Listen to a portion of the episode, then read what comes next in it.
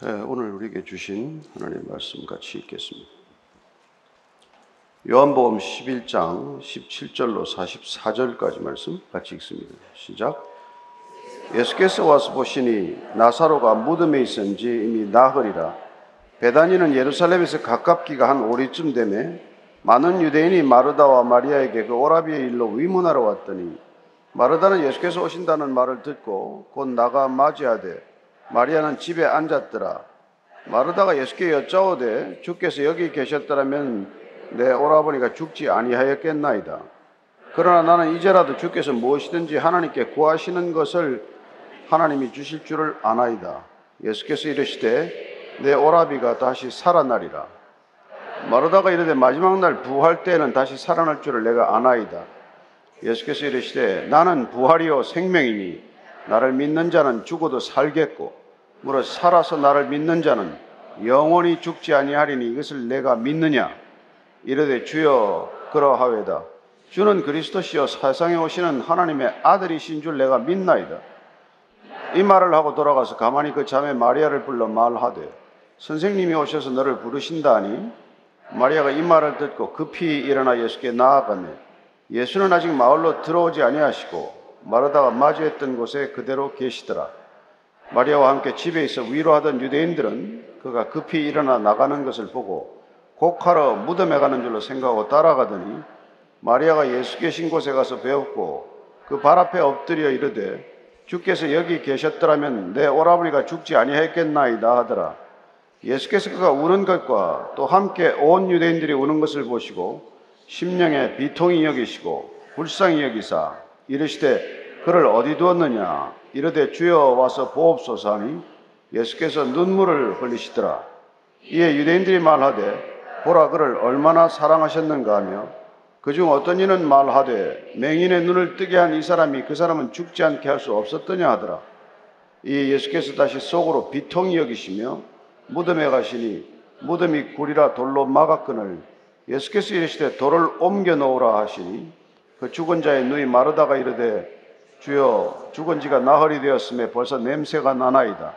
예수께서 이르시되 내 말이 내가 믿으면 하나님의 영광을 보리라 하지 아니하였느냐 하시니 돌을 옮겨 놓으니 예수께서 눈을 들어 우러러 보시고 이르시되 아버지여 내 말을 들으신 것을 감사하나이다.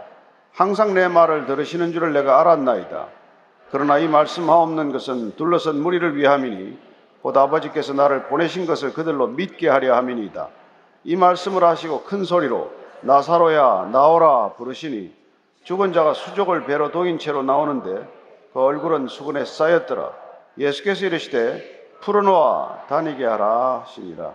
아멘. 하나님 아버지 저희들이 요한복음을 따라가면서 어, 예수님의 표적을 봅니다. 오늘 그 마지막 표적을 보는데 표적을 통해서 어, 단순히 주님께서 살아계실 때 이 땅에서 기적을 베푸신 것에 주목하기보다도 그를 통해서 예수님이 누구신지를 우리에게 알려주시고자 한 그 핵심을 붙들게 하여 주옵소서. 예수님 이름으로 기도합니다. 아멘. 아, 자녀들이 아무리 이렇게 부모를 사랑해도 사실은 부모의 사랑을 다 알지 못해요. 에, 정말 나이 들어갈수록 그 이미 떠나신 부모님이지만 이렇게 돌아보면 아 그때 이해하지 못했던 것들이 다 사랑에서 비롯된 것이었구나 이런 걸 조금씩 알아가는 것이죠. 사람이 뭐 사람의 마음, 사람의 사랑도 잘 알지 못하는데 하나님 사랑인들 어떻겠습니까? 우리가 어떻게 하나님 사랑을 어, 제대로 알 수 있겠어요? 뭐 100분의 1인들 알겠습니까? 1000분의 1인들 알겠습니까? 만분의 1인들 알겠습니까? 어, 그래서 그분의 사랑이 어떠한지를 이렇게 알게 되는 그 깊이만큼 어쩌면 우리 신앙의 깊이도 깊어지는 것일지도 몰라요. 그분이 우리를 얼마나 사랑하시는지를 그걸 우리가 점점 믿게 되기 때문에 그래서 우리 신앙이 넓어지고 깊어질 수 있다는 것이죠. 오늘 이 본문은 우리가 잘 아는 대로 나사로의 이, 이 죽음과 나사로의 부활이에요. 이 일을 통해서 예수님은 우리에게 뭘 말씀하시고 사는지 예, 그걸 우리가 확실히 붙들게 되면은 우리는 예수님이 이 땅에서 주시고자 했던 것을 선물로 확실히 받게 될 것이고 우리 신앙은 그야말로 반석 위에 그 기초를 얻게 되는 셈이죠. 그래서 먼저 오늘 17절 말씀 한번 보겠습니다. 시작. 예수께서 와서 보시니 나사로가 무덤에 있은지 이미 나흘이라. 나사로가 무덤에 있은지 이미 나흘 되었다고 합니다. 당시 유대인들은 사흘 동안은 영혼이 떠나지 못하고 그 주위를 뱀, 이렇게 맴돈다고 생각을 했어요. 그래서 벌써 사흘이 지나고 나흘이 되면 얼굴이 부패해서 자기 얼굴을 식별할 수 없어서 떠나게 되는 게 나흘째라고 생각을 했다고 해요. 이거 어떻게 보면 죽은 지가 나흘이 되었다는 이 표현은 더 이상 이제는 소망이 없다는 그런 뜻이죠. 더 이상 이 생명에 미련을 둘 수 있는 그런 시간의 한계를 넘어섰다.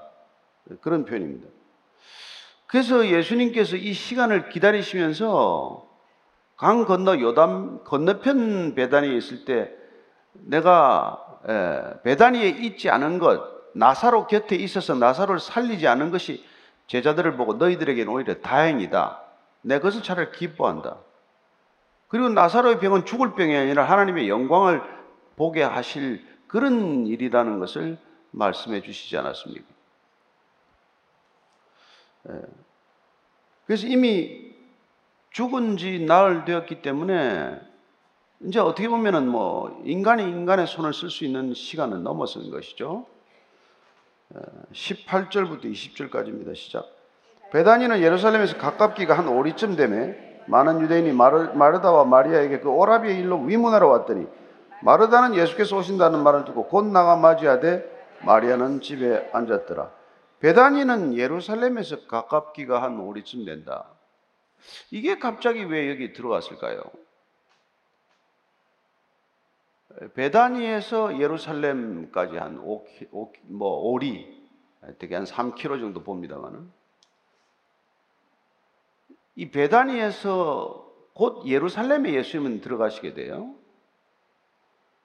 베다니에서 있었던 이 나사로의 죽음과 부활의 사건 이후에 지리적으로도 베다니와 예루살렘은 가깝지만 베다니에서 있었던 일과 거의 동일한 일이 곧 예루살렘에서 있을 것이다. 예루살렘에서 일어날 일이 이제 얼마 남지 않았다. 하는 그런 뜻을 담고자 한 요한의 의도를 우리가 한번 읽어볼 수 있다는 것이죠. 베다니 사건은 예루살렘에서 있게 될 사건의 전조편, 예고편과도 같은 것이고, 어, 뭐 티저 영상과도 같은 것이고, 리허설과도 같은 것이에요. 물론 주역은 다르지만, 그러나 이 베다니에서 나사로가 죽었고 다시 살아나는 사건과 이제 예루살렘에서 골고다 언덕에서 예수님이 십자가에 못 박혀서 분명히 죽으시고 부활하시는 사건과는 긴밀히 연관이 되어 있다는 것입니다. 이 사도 요한이 일곱 가지 표적을 기록하면서 이 나사로 사건을 마지막 표적, 줄곧 생명을 강조해온 그 표적의 본질, 핵심을 이제 결정판으로, 완성판으로 우리에게 제시하는 그런 목적을 우리가 알 수 있다는 것이죠. 그 당시에 사람이 죽으면 뭐 지금도 그렇지만 많은 문상객들이 왔습니다. 그리고 우리의 죽음은 우리의 삶을 설명하지 않겠어요? 어떻게 살았는지가 죽어보면 알지 않습니까? 그 오라비를 위문하러 온 사람이 많다는 거예요. 예수님이 오신다는 말 듣고 마리아는 또 달려나갑니다. 이제 마르다는. 근데 마리아는 집에 조용히 앉아 있어요. 두 자매는 다르죠. 예수님을 믿어도 예수님께 친밀감을 느껴도 예수님을 대하는 태도는 다를 수 있다는 것입니다. 우리가 남의 태도 가지고 너무 이러쿵저러쿵 할 일이 아니라는 얘기죠. 21절 22절입니다. 시작. 마르다가 예수께 여짜오되 주께서 여기 계셨더라면 내 오라버니가 죽지 아니하였겠나이다. 그러나 나는 이제라도 주께서 무엇이든지 하나님께 구하시는 것을 하나님이 주실 줄을 아나이다. 예수님을 보자마자 뭐 어떻게 보면 좀 원망 섞인 말이죠. 예수님이 계셨더라면 내 오빠가 살아 있을 텐데, 예수님 살려주셔서 내 오라버니가 죽지 않았을 텐데, 예, 그런 푸념 또는 원망 같은 말을 하죠.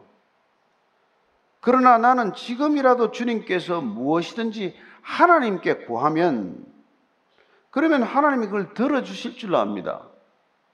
믿음이 좋아 보이는 표현 같지만 그는 예수님의 위치가 하나님과는 다른 존재로 하나님께 구할 수 있지만은 구하면 들어주시는 것을 내가 안다. 라고 말함으로써 아직까지 마르다는 예수님을 믿는다고 표현하지 않아요. 그러나 우리가 알다시피 아는 것과 믿는 것은 다른 일입니다. 내가 그를 안다고 하는 것은 그 사람에 대한 지식과 정보가 있다는 것이고 그 사람에 대한 생각과 판단이 전제가 되는 말이에요. 나는 그를 안다고 말할 수 있습니다. 그러나 믿는다고 하는 것은 내 경험이나 상식이나 판단이나 이성과 다를지라도 그를 수용하고 그리고 그분을 신뢰하기로 결정하는 의지를 뜻하는 것이죠. 그래서 때로는 우리는 알지만은 변하지 않아요. 많이 알아도 전혀 변하지 않습니다. 그러나 우리가 뭔가를 믿기 시작하면 우리는 어떤 삶의 중심이 변하기 시작하는 것을 경험한단 말이에요. 그래서 여러분이나 제가 예수님에 대해서 아무리 많이 알아도 전혀 안 변할 수가 있어요.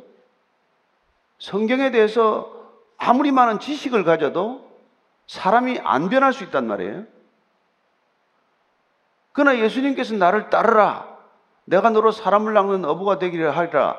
하는 말씀을 한마디 믿었다면, 그래서 그분을 따르고 있다면 우리는 변화를 경험하게 돼요. 그래서 암과 믿음은 어떤 때는 천냥지차 큰 격차를 보인다는 것입니다. 오히려 알기는 많이 아는데 전혀 믿음과는 상관없는 삶을 살아요.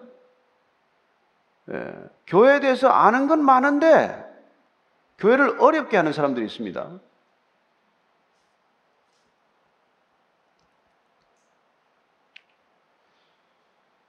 예.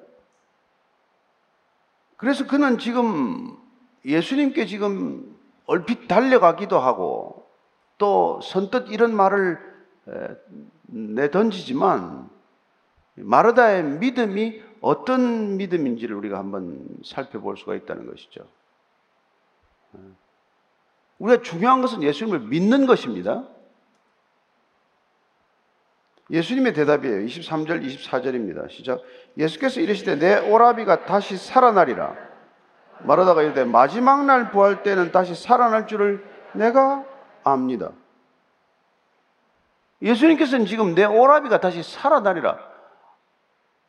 마르다 얘기는 예수님, 하나님께 뭘 구하면 하나님께서 예수님 얘기는 들어줄 줄 제가 아는데요. 내 오라버니가 지금 살아날 것이다. 다시 살아날 것이다. 그러나 예수님 이 말씀을 듣고 마르다는 이걸 다시 지식의 범위 안에서 해석을 합니다. 아, 우리가 다 마지막 날 부활 때는 다시 살아날 줄 내가 압니다. 정통 유대교는 산헤드린에 그 장악하고 있는 사두개인들을 제외하고는 다 부활을 믿었습니다. 마지막 날 부활을 믿었어요. 최후의 심판날 부활에 이른다는 걸 믿었습니다. 예. 그래서 구약의 몇몇 말씀들을 근거로 해서 뭐 욥기나 예를 들어서 다니엘서나 뭐 이런 데 나오는 이 부활에 대한 어떤 그런 의미를 찾을 수 있는 말들이 있어요. 뭐 심지어 뭐 아, 아브라함이 요셉을 아저 이삭을 제물로 드리라고 할 때 선뜻 드릴 수 있었던 것도 어, 부활 신앙의 근거에서 그를 주셨다. 이렇게 우리가 해석하지 않습니까? 따라서 구약의 몇몇 구절, 특별히 이사야서 66장에 가면은 새 하늘 새 땅이 나와요. 따라서 어, 새 하늘 새 땅에 대한 비전을 갖고 있는 것, 그리고 그 마지막 어, 새 하늘과 새 땅이 임하면은 우리의 모든 고통과 고난이 사라지고 기쁨과 환희가 넘치는 그런 하나님의 백성의 새로운 삶이 펼쳐질 것이라고 하는 새 생명의 백성이 될 것이라고 하는 것에 대한 부활 신앙을 가지고 있었다는 것입니다. 그건 미래적 뭐 부활이에요. 미래적 종말론에 근거한 부활 신앙은 내가 압니다. 말하다는 그것도 내가 안다. 최후의 순간에 우리가 부활한다는 것도 나는 알고 있다. 예수님께서 이 말을 고쳐주시고 마르다의 알을 믿음으로 바꿔주시기 위해서 요한복음 전체를 통해서 가장 놀라운 선언을 하게 됩니다. 우리가 말하는 나는 누구누구다라고 말하는 예수님의 자기 정체성 선언의 마지막 선언이자 이 요한복음 가운데서 사복음서 가운데서 주면 가장 놀라운 선언을 듣게 되는 것입니다.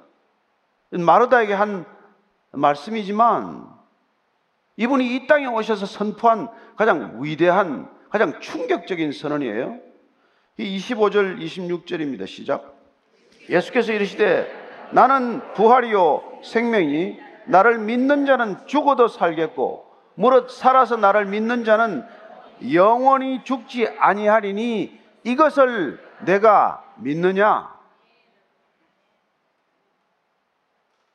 나는 부활이요 생명이다. 마지막 날 다 몸이 부활할 걸 제가 압니다. 내가 부활이다.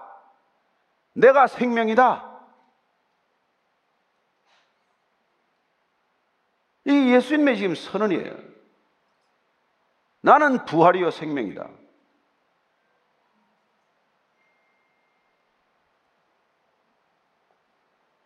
그러니 나를 믿는 자는 죽어도 살겠고, 죽어도 살겠고. 예.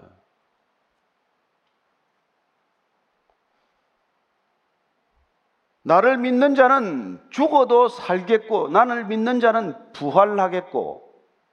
근데 예수님이 내가 부활이요, 내가 생명이라고 말씀하셨기 때문에 종말론적 미래, 종말론적 부활이 예수님의 현존, 지금 바로 눈앞에서 그런 미래적 종말론의 부활이 아니라 현시적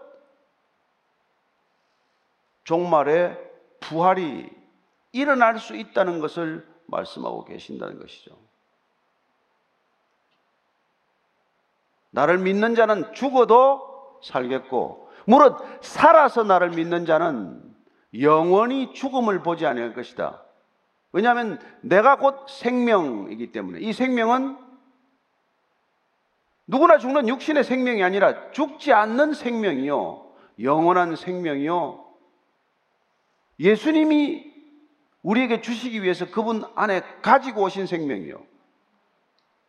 이 생명을 받으면 우리는 영원히 죽음을 보지 않을 그런 생명이기 때문에 그분께서 지금 나는 부활이요. 나는 생명이라고 할 때 이 미래 종말론적 부활이 영원한 생명과 함께 둘이 다른 게 아니라 예수님의 현존 안에서는 예수님의 임재 안에서는 그것이 하나라고 하는 것을 우리에게 일깨워 주고 있는 것이죠.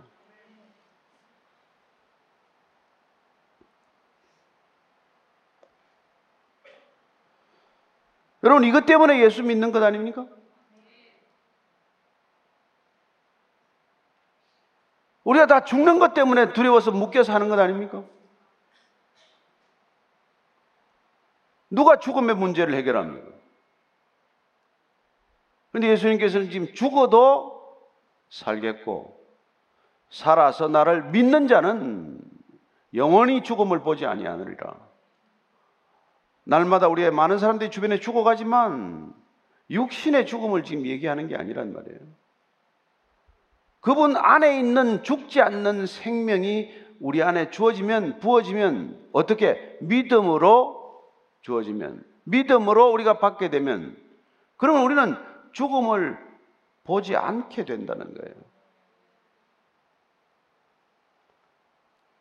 근데 이 말씀을 하시고 나서 중요한 건 뭡니까? 내가 이 말을 믿느냐? 우리의 알므로 그치지 않고 이걸 내가 믿느냐? 그랬더니 말하다가 주여 그러하외다. 아멘입니다. 그렇습니다. 주는 그리스도시요 세상에 오시는 하나님의 아들이신 줄 내가 믿나이다. 이제 마르다는 믿음을 표현하고 있어요. 예수님의 말씀을 믿음으로써 예수님을 믿게 되었다는 것입니다. 믿겠다는 결정을 내린 거예요. 자, 주는 그리스도시요 하나님의 아들입니다 하는 이 고백이야말로 기독론적 신앙 고백의 핵심이에요. 우리는 마태복음에서 우리는 베드로가 가이사라 빌립보에서 예수님께서 세상 사람들이 나를 누구라고 하느냐 이어서 너희들은 나를 누구라고 하냐 할 때 드렸던 바로 그 신앙 고백이에요. 요한은 이 신앙 고백을 세 번 요한복음에 기록하고 있습니다. 그리고 이 요한복음을 기록한 기록의 목적이 바로 이 신앙 고백을 하게 하는 데 있다는 것을 미리 얘기해 주셨어요. 그래서 우리가 잘 아는 대로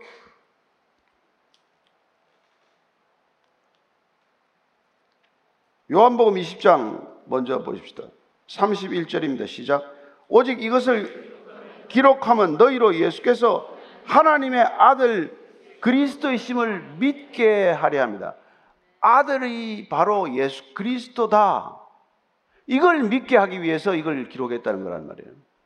그래서 요한복음은 1장에서부터 20장까지 세 번에 걸쳐서 이 고백을 기록하고 있는데 첫 번째 누가 고백을 했어요? 1장에 보면은 나다나엘이 이 고백을 합니다. 나다나엘 1장 49절입니다. 요한복음 시작. 나다나엘이 대답하되 라비여 당신은 하나님의 아들이시오. 당신은 이스라엘의 임금이로소이다. 하나님의 아들이다. 그리고 마지막 20장에 도마는 20장 28절이죠. 시작. 도마가 대답하여 이르되 나의 주님이시요 나의 하나님이시로다. 따라서 나의 하나님이다. 예수님은 나의 하나님이다. 이 고백을 하게 하는 것이 이 요한복음의 목적이란 말이에요. 인간 예수에 대해서 얼마나 많은 설왕설래 논쟁이 있습니까? 그러나 그분이 단순히 인간 예수라면 그래야 그분이 지금 이 고백이 나는 부활이요 생명이라고 하는 이 고백이 거짓이라면 우리 예수 믿을 필요 없죠. 내가 부활이요 내가 생명이라고 하는 이 엄청난 선언이 사실이 아니라면 우리는 예수 믿을 필요 없죠. 예수 안 믿어도 도덕적으로 사는 사람들이 있고 윤리적으로 깨끗하게 사는 사람도 있습니다. 예수 안 믿어도 예절 잘 지키고 선한 일 하면서 사는 사람들이 있어요. 예수 이름 안 불러도 부자로 살 수 있고 장수할 수 있습니다. 왜 하필 예수 믿습니까? 왜 하필 예수를 믿겠다고 세례를 받고 합니까? 이 때문이란 말이에요. 그분이 부활이시기 때문에 그분이 영생하는 생명이기 때문에 우리가 세례까지 받아가면서 믿는 것 아니에요? 그 사도 바울이 그 세례를 어떻게 표현합니까? 로마서 6장 3절입니다. 시작. 무릇 그리스도 예수와 합하여 세례를 받은 우리는 그의 죽으심과 합하여 세례를 받은 줄을 알지 못하느냐? 우리는 그의 죽으심과 합하여 십자가의 죽음에 연합하기 위하여 세례를 받는다. 이게 끝입니까? 5절입니다. 시작. 만일 우리가 그의 죽으심과 같은 모양으로 연합한 자가 되었으면 또한 그의 부활과 같은 모양으로 연합한 자도 되리라. 따라서 그의 죽음과 그의 부활과 연합하기 위하여 우리가 예수 믿는단 말이에요. 그리고 예수 믿는다는 표징으로 우리는 세례까지 받는단 말이에요. 초대교회 때는 침례를 받았지 않았습니까? 여러분 물 속에 들어가면 숨을 어떻게 쉬어요? 죽지 않습니까? 물 속에 들어가고 잠기는 이유는 죽었다라는 것을 상징하는 것이고 물 밖으로 나서 다시 숨을 내쉬고 들이쉬는 것은 다시 살아났다는 것을 상징하는 거란 말이에요. 그래서 양 내가 이거 물 뭐 몇 방울 머리에 얹은 거 찜찜합니다. 그러면 한번 강에 들어갔다 나오세요.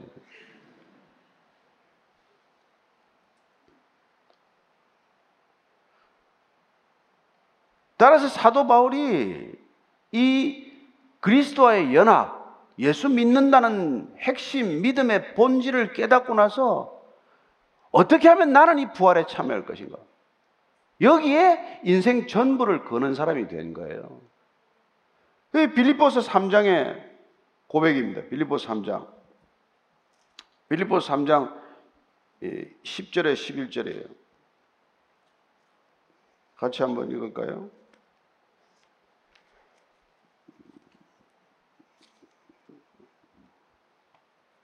3장 10절 11절 시작. 내가 그리스도와 그 부활의 권능과 그 고난의 참여함을 알고자 하여 그의 죽으심을 본받아 어떻게 했든지 죽은 자 가운데서 부활에 이르려 하노니 예수 왜 믿는다고 그가 고백합니까? 여기 이 부활에 참여하기 위해서 예. 이 부활과 생명에 참여하기 위해서 그는 달려갈 길을 다 달려간 사람이에요. 사도 바울이 겪었던 고난 목록을 기억하십니까? 왜 그걸 그런 고난을 자청해서 겪습니까? 오직 이 한 가지 목적 때문에.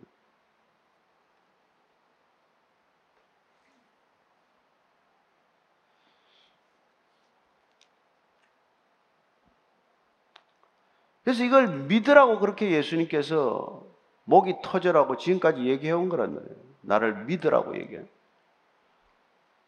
믿으라고 그냥 내버려 두지도 않아요. 우리가 믿음 없음을 고백하기만 하면 예수님께서 도와주십니다. 여러분, 우리 믿음은 정직해야 돼요. 안 믿어지면 안 믿어진다고 얘기해야 됩니다. 안 믿는 거 믿는 채 하면은 구원받을 기회도 잃어버리게 돼요. 안 믿어지면 주님, 제가 이게 안 믿어집니다. 그러면 믿을 수밖에 없는 사건을 일으키세요. 그게 좀 때로는 무섭습니다. 그냥 순전하게 잘 믿으면 좋은데 잘 안 믿어지면은 예, 믿을 수밖에 없는 일이 생긴단 말이에요. 그래서 아이가 귀신 들려서 그냥 대굴대굴 구르는 아버지가 예, 고쳐달라 그랬을 때 할 수 있거든이 뭐냐? 예? 믿는 자에게 능치 못함이 없느니라. 믿는 자의 능치 못함이 없다는 말씀을 듣고 그 아이 아버지가 뭐라 그럽니까? 나의 믿음 없음을 도와주소서. 이게 정직한 도움의 요청이죠. 여러분들은 믿음이 없을 때 믿음을 도와달라고 기도할 수 있게 되길 바랍니다. 여러분, 가장 비극적인 그리스도인들은 안 믿으면서 믿는 채 하고 사는 거예요. 부활도 안 믿고, 영생도 안 믿고, 그러니 은혜도 없고, 그 눈물도 없고, 변화도 없고, 그냥 무미건조한 밋밋한 그런 종교 생활만 더불어 가는 거죠. 그래서 20년, 30년 평생을 이 교회 문턱을 왔다 갔다 한들 무슨, 무슨 일이 일어납니까? 아무 일도 일어나지 않죠. 그러나 정말 이 부활 생명이 믿을 때는 여러분들이 죽음에서 풀려나는 것을 경험하게 될 것입니다. 그게 오늘의 핵심이란 말이에요. 여러분이 죽음에서 풀려나는 것을 경험하는 것이 구원의 핵심이란 말이에요. 그래서 예수님께서 나중에 이 죽음에서 우리를 풀어주는 사건을 나사로 한 사람 일으켜서 보여주신 거란 말이에요. 예수님께서 또 다른 사람을 불러 이렇게 세우지 않았습니다. 그죠? 여러분, 뭐, 뭐, 죽은 사람 살린 거는 다 그 자리에서 살려주셨어요. 이렇게 나흘씩이나 시체가 이렇게 누워 있는데 이걸 불러 일으키지 않았단 말이에요. 근데 마지막 이 나사로 사건을 통해서는 예수님께서 그분 자신이 부활이요 생명이라는 것을 선포하고 그 부활과 생명이신 이 부활 생명으로 그분은 우리를 죽음에 묶여 살아가는 우리를 죽음의 두려움에서 평생 자유롭지 못한 우리를 풀어서 자유케 하기 위한 놀라운 길로 인도하신다는 것을 알게 됩니다. 이게 나사로 사건의 핵심이죠. 자, 뒤에 복구대 28절 이하를 읽어드릴게요. 이 말을 하고 돌아가서 가만히 그 자매 마리아를 불러 말하되 선생님이 오셔서 너를 부르신다니 마리아가 이 말을 듣고 급히 일어나 예수께 나아가며 예수는 아직 마을로 들어오지 아니하시고 마르다가 맞이했던 곳에 그대로 계시더라. 마리아와 함께 집에 있어 위로하던 유대인들 그가 급히 일어나 나가는 것을 보고 곡하러 무덤에 가는 줄로 생각하고 따라가더니 마리아가 예수 계신 곳에 가서 배웠고 그 발 앞에 엎드려 이르되 주께서 여기 계셨더라면 내 오라 보니까 죽지 아니하였겠나이다 하더라. 이 문장을 가만 우리가 보면은 마르다가 조금 바뀐 걸 알게 돼요. 동생한테 계속해서 뭐 이렇게 좀 그, 이렇게 까끌까끌 하던 언니가 조금 부드러워졌어요. 그리고는 조용해졌어요. 믿음이 생기면 조용해집니다. 그래서 마르다가 분주하고 활동적이고 소리가 크고 티를 내는데 티를 좀 덜 내는 사람이 되는 거예요. 그래서 조용히 가서 조용히 마리아한테 예수님이 너를 찾으셔. 그래서 마리아가 급히 나가니까 옛날에는 이렇게 또 무덤에 가서 곡하러 가는 줄 알고 여러 사람이 따라갑니다. 그래서 장례식장마다 곡 소리가 커야 그 슬픔을 크게 표현하는 것으로 알고 그래서 목소리 큰 사람을 어떤 사람은 고용해서 울었어요. 옛날에 우리도 호객꾼이라는 게 있지 않았습니까? 그래서 여러 사람들이 같이 가서 따라서 울어주는 거예요. 곡소리를 내주는 거예요. 그것도 사실 뭐 슬픔도 없는 사람들이 이렇게 하죠. 그래서 무덤에 가는 줄 알고 따라갔는데 마리아가 무덤에 가지 않고 예수님 앞에 가대 가더니 가자마자 뭐래요? 발 앞에 엎드렸습니다. 예수님 앞에 엎드리는 게 뭐죠? 예배를 드리는 포즈를 취한 것이죠. 질문은 똑같아요. 여기 계셨더라면 우리 오빠가 안 죽었을 텐데요. 자매가 말은 똑같지만 태도는 어떻습니까? 마리아는 예배부터 드리는 사람이라는 것을 압니다. 그 전에 집에 초청했을 때도 어떤 일이 있습니까? 언니는 음식 장만하라고 분주하죠? 마리아는 예수님 발 앞에 앉아서 말씀을 경청했습니다. 마리아는 예배자의 삶, 예배자의 태도가 항상 갖춰져 있는 사람이에요. 그 예수님께 먼저 예배를 드렸다는 것입니다. 인간은 누구나 슬플, 이런 일이 있으면 안 슬프겠어요? 믿어도 슬프고 안 믿어도 슬픕니다. 여러분, 믿어도 어려움이 오고 안 믿어도 어려움이 와요. 믿어도 어려운 일을 겪을 수 있고 안 믿어도 어려운 일을 겪을 수 있습니다. 그러나 믿음은 우리를 예배 자리로 인도하고 예배 자리에서 우리가 그 슬픔을 맞을 때는 슬픔에 매몰되지 않은 것을 경험하게 될 것입니다. 슬픔에 빠져서 악을 쓰고 땅을 치고 울지 않아요. 슬픔은 있지만 그러나 슬픔의 격이 달라질 줄로 믿으십시오. 안 슬픈 건 아니에요. 그리스도인데 슬픔도 없다. 우리가 찬양한다고 해서 그냥 부모가 돌아가셨는데 희죽희죽 웃고 그런 건 아닙니다. 그러나 그 슬픔에 매몰되어서 어쩔 줄을 모르고 절망 가운데 뭐 따라 죽어야 되겠다. 그런 소리는 안 한단 말이에요. 그게 예배에서 비롯되는 거란 말이에요. 마리아는 예배를 먼저 드릴 줄 아는 여인인 것이죠. 예수께서 마리아의 울음과 그 태도를 보시고 이렇게 말씀해요. 33절입니다. 시작. 예수께서 그가 우는 것과 또 함께 온 유대인들이 우는 것을 보시고 심령에 비통이 여기시고 불쌍히 여기사 이 마리아의 우는 모습과 마리아의 예배드리는 모습을 보고 나서 예수님은 두 가지 반응을 보이십니다. 감정적 반응이에요.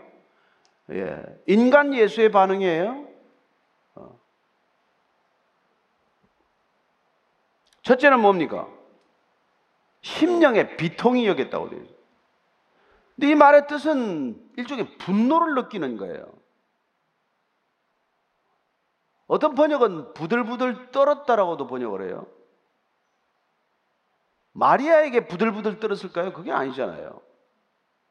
같이 따라온 유대인들의 뭐 좀 가식적인 울음을 보고 막 분노하신 걸까요? 그게 아니란 말이에요. 예. 죽음의 두려움에 잡혀 있는 것, 죽음이 가져다 주는 그 슬픔에 아파하는 것을 예수님께서 안타깝게 여기시고, 그리고는 몸이 떨릴 정도로 분해하셨다는 거예요. 그렇습니다. 죽음 그 자체에 대한 분노란 말이에요. 죽음을 걸머지고 있는 사탄에 대한 분노란 말이에요. 죽음이라는 덫으로 인간을 절망으로 끌고 가는 악한 존재에 대한 분노라고 우리는 해석해야 하는 것입니다. 그래서 예수님께서 막 이렇게 통분하는 그런 느낌이라는 왜 이렇게 죽음에 우리는 이 인간은 이렇게 약한가 연약한가 두 번째 반응은 뭡니까? 불쌍히 여기는 반응이란 말이에요. 그 슬픔을 안타깝게 여기고 예, 위로하고자 하는 그런 마음이 있단 말이에요. 왜요? 사랑하기 때문에. 예수님께서는 나사로도 사랑하시고 마르다와 마리아도 사랑하십니다. 그 사랑을 어찌 다 알겠습니까? 그분의 사랑의 이 넓이와 깊이를 어떻게 다 알겠습니까? 그리고 그분을 사랑하시되 끝까지 사랑하시는 사랑 아닙니까? 우리는 그 사랑을 다 알지 못하지만은 그분은 그 사랑 때문에 우리를 긍휼히 여기시는 분이십니다. 우리를 끝까지 긍휼히 여기셔 달라고 기도하시기 바랍니다. 네.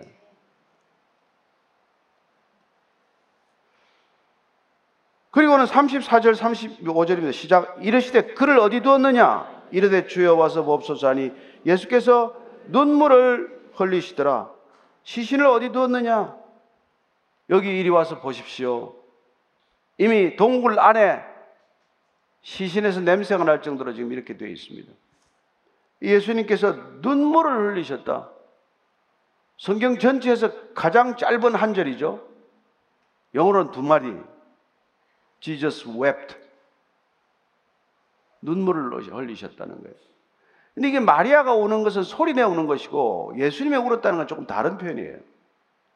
소리 없이 그냥 많은 눈물이 왈칵 쏟아지는 것을 말해요. 예수님 그렇게 우셨다는 거예요. 그런 눈물을 보이셨습니다. 예수님 웃었다는 말은 성경에 없어요. 웃을 줄 몰라서였겠습니까? 얼마나 많이 잔잔하고 따뜻한 미소를 많이 지었었겠어요. 그건 기록하지 않았지만 울었다는 표현은 세 번 기록되어 있습니다. 예루살렘 성을 보시고 우셨죠? AD 70년에 돌 위에 돌아남지 않고 다 회파될 것이기 때문에 그 성을 보시고 우셨다고 되어 있죠. 예. 그리고 오늘 이렇게 마리아 울음을 보고 이 나사로 앞에서 이렇게 울음을 울었다고 되어 있습니다. 마지막에 언제 우셨을까요?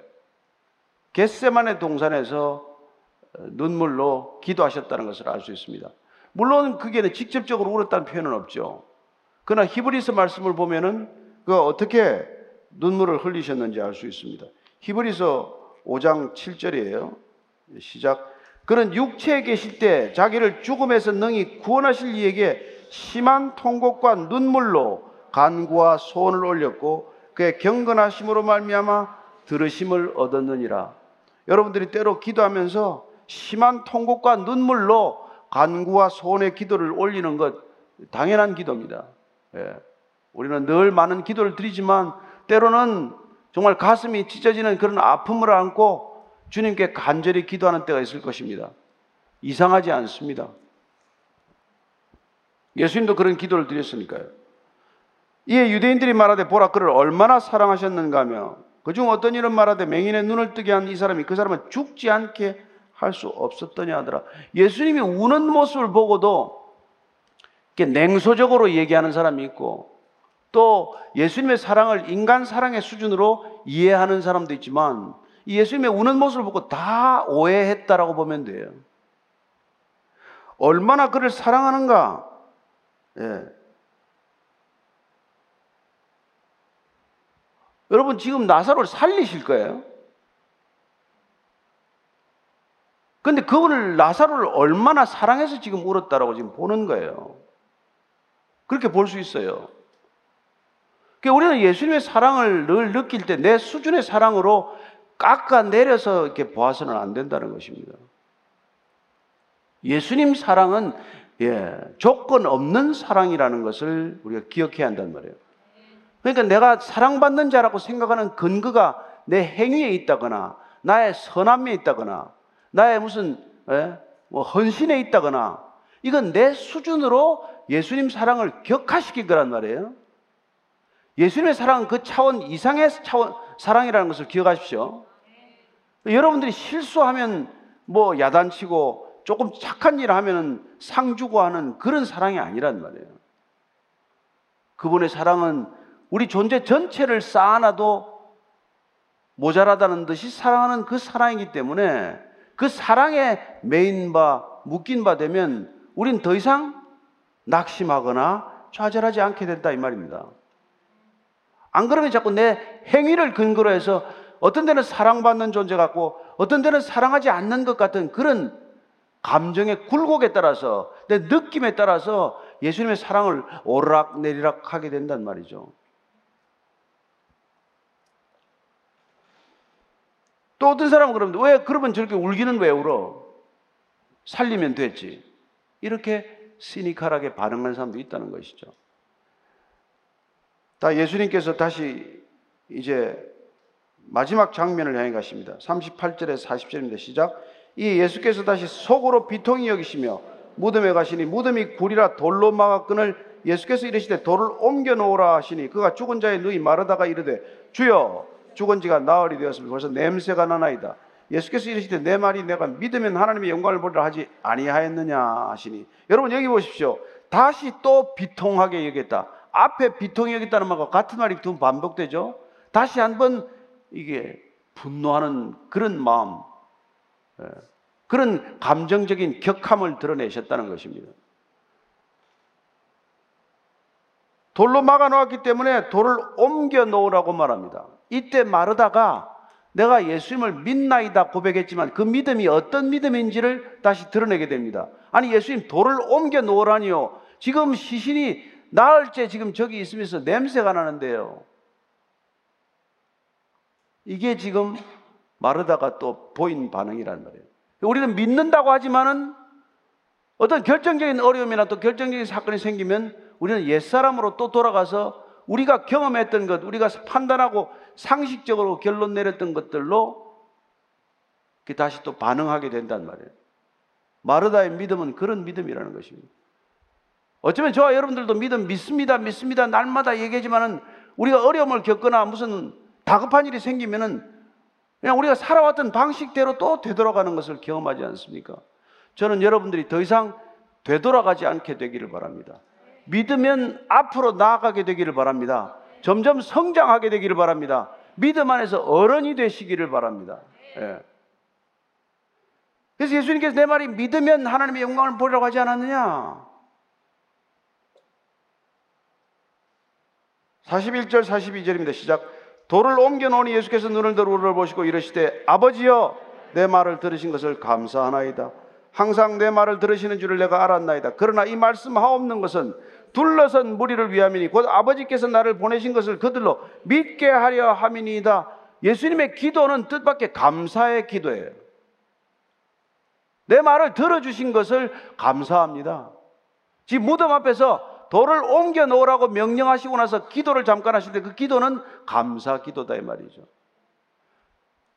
얼마나 큰 믿음이신지, 얼마나 놀라운 믿음이신지, 그는 죽은 나사로를 지금 살리는 것을 감사하다라고 기도하고 있는 것이죠. 그리고 그 감사 기도의 목적은 뭡니까? 이 주위에 둘러선 사람들에게 하나님께서 나를 보내셨다는 것을 믿게 하는 것, 그들이 믿음을 갖게 되는 것을 이 사건의 목적이라고 말하고 계시는 것이죠. 그리고는 결론입니다. 43장 44절입니다. 시작. 이 말씀을 하시고 큰 소리로 나사로야 나오라 부르시니 죽은 자가 수족을 배로 동인 채로 나오는데 그 얼굴은 수건에 쌓였더라. 예수께서 이르시되 풀어놓아 다니게 하라 하시니라. 예. 나사로야 나오라. 여러분 이 말씀을 지금 할 수 있는 분은 누가 이런 얘기를 할 수 있겠어요? 죽은 시신을 향해서. 제정신이 아니면 그런 소리 할 수 있겠죠. 사기극을 벌이나요? 아니지 않습니까? 그분이 하나님이시기 때문에, 그분이 생명의 주인이시기 때문에, 그분이 부활이요 생명이기 때문에 명령하신단 말이에요. 나사로야 나오라. 나사로가 염습한 채로 나와요. 섬뜩한 장면이죠. 배로 동인 채로 나왔다고 되어 있습니다. 얼굴은 수건에 쌓였어요. 예수님께서 뭐라고 명령하신가 다시 풀어놓아 다니게 하라. 풀어주어서 자유롭게 다니게 하라. 이제는 모든 묶인 것들로부터 꽁꽁 묶어놓은 것들을 풀어주어서 그로 하여금 마음껏 다니게 하라. 여러분, 풀어놓아서 다니게 하라는 것보다도 구원의 본질을 잘 설명하는 게 어디 있습니까? 여러분 어디에 묶여 계십니까? 우리가 살아서 지금 예배 자리도 나오고 왔다 갔다 하겠지만 우리가 주님 보시기엔 다 꽁꽁 묶인 채로 다니는 사람들이에요. 예수님께서 명령하시는 것입니다. 너 묶여 있는 것, 잠겨 있는 것, 무덤에 갇혀 있는 것에서 나오라. 고 명령하시지만은 또한 우리가 알게 모르게 우리를 칭칭 동에 메고 있는 것들로부터 풀려나라고 명령하고 계신 것이죠. 여러분, 구원의 그림이 이보다도 더 선명한 그림이 어디 있습니까? 저는 오늘 이 말씀을 정리하면서 우리 모두가 배로 동인 듯 묶여 있는 것들로부터 풀려놓아서 마음껏 자유롭게 다니게 되시기를 축원합니다. 그분의 이 명령에 순종하는 사람들 우리를 풀어놓아서 우리를 죽음으로 얽어매고자 하는 사탄의 결박을 풀어버림으로써 우리가 더 이상 죽음의 두려움에 사로잡히지 않고 그 어떤 것으로부터도 묶이지 않고 궁극적으로 죽음으로부터도 자유하여서 진리 안에서 자유함으로써 저와 여러분들이 마음껏 주의 형상대로 살아가기를 축원합니다. 주님께서 이 일을 위하여 오셨고 주님께서 우리를 풀어놓아 다니게 하시기 위하여 그분이 십자가에서 묶이게 되는 것입니다. 우리가 죽음을 이기고 자유롭게 다닐 수 있도록 하기 위하여 그분이 십자가에서 대신 죽음을 맞게 될 것입니다. 따라서 배단에 있었던 이 나사로 사건은 나사로를 풀어놓아서 마음껏 다니게 하라. 이 구원의 본질을 선포하시기 위하여 허락하신 사건이고 주님께서는 이 일을 통해서 곧 있을 예루살렘에서의 그 골고다 언덕에서의 십자가와 부활을 통해서 궁극적으로 그분이 이 땅 가운데서 구원의 섭리를 어떻게 펼쳐갈 것인지를 우리에게 선연하게 보여주신 것이라는 것을 기억하셔야 합니다. 오늘 저와 여러분들은 죽은 나사로가 다시 일어나듯 다시 그 자리에서 일어나게 되기를 축원합니다. 그리고 저와 여러분들의 얼굴과 수건처럼 쌓여 있는 것들, 저와 여러분들을 꽁꽁 묶어놓고 있는 것들, 누군가에게는 다 감추고 살아가지만은 말 못하게 이렇게 묶여 있는 것들, 그 모든 묶인 것들로부터 노임을 받게 되고 풀어짐을 경험하게 되기를 축원합니다. 진리 안에서 자유하십시오. 마음껏 자유하십시오. 사망의 두려움에 더 이상 사로잡히지 마십시오. 이걸 경험한 사도 바울이 이렇게 선언하는 것을 듣게 됩니다. 오늘 사도 바울의 선언을 같이 읽도록 하겠습니다. 고린도서 15장 55절 이하입니다. 시작. 사망아 너의 승리가 어디 있느냐? 사망아 내가 쏘는 것이 어디 있느냐? 사망이 쏘는 것은 죄요 죄의 권능은 율법이라. 우리 주 예수 그리스도로 말미암아 우리에게 승리를 주시는 하나님께 감사하노니 그러므로 내 사랑하는 형제들아 건실하며 흔들리지 말고 항상 주의 일에 더욱 힘쓰는 자들이 되라. 이는 너희 수고가 주 안에서 헛되지 않은 줄 알미라. 아멘. 아멘. 주님이 우리를 풀어놓아 다니게 하라. 자유해진 저와 여러분들이 더욱 주의 일에 힘쓰는 자가 되기를 축원합니다. 풀려났음을 증언하는 자가 되기를 축원합니다. 더 이상 뭐 어떤 것에도 묶이지 않는 자유함이 내게 있다는 것을 날마다 우리의 삶의 자리에서 선포하고 증언하는 증인 되기를 축원합니다. 다 같이 기도하시겠습니다. 오늘 감사하는 기도를 올려드리십시오. 그리고 결단하십시오. 그 풀어주신 메인 받은 것에서부터 풀려난 것을 기뻐하십시오. 그리고 더 이상 다시 묶인 대로 돌아가지 않기를 결단하십시오. 같이 한번 기도하겠습니다. 하나님 아버지, 우리가 말은 못했지만은 나는 여기에 묶여 있습니다. 나는 저기에 묶여 있습니다. 나는 궁극적으로 죽음에 묶여 있습니다. 하나님 늘 죽음의 두려움에 사로잡혀 있습니다. 예수 믿는다고 하면서도 질병이 우리를 찾아오면 우리는 두려움에 사로잡힙니다. 예수 믿는다고 하면서 우리가 선고를 받거나 불치병의 선고를 받게 되면 우리는 다시 두려움으로 달려갑니다. 주님 두려워하지 않게 해 주옵소서. 주님 우리를 주님 죽음으로부터 풀어 주셨습니다. 궁극적으로는 죽음으로부터 풀어 주셨습니다. 나를 믿는 자는 죽어도 살겠고 무릇 살아서 나를 믿는 자는 영원히 죽음을 보지 않을 것이라고 약속하셨습니다. 그리고 이 말씀을 내가 믿느냐라고 물으셨습니다. 주님, 우리가 믿겠습니다. 우리가 믿습니다. 주님, 우리가 묶이지 않겠습니다. 묶여 있다면 풀어 주시옵소서.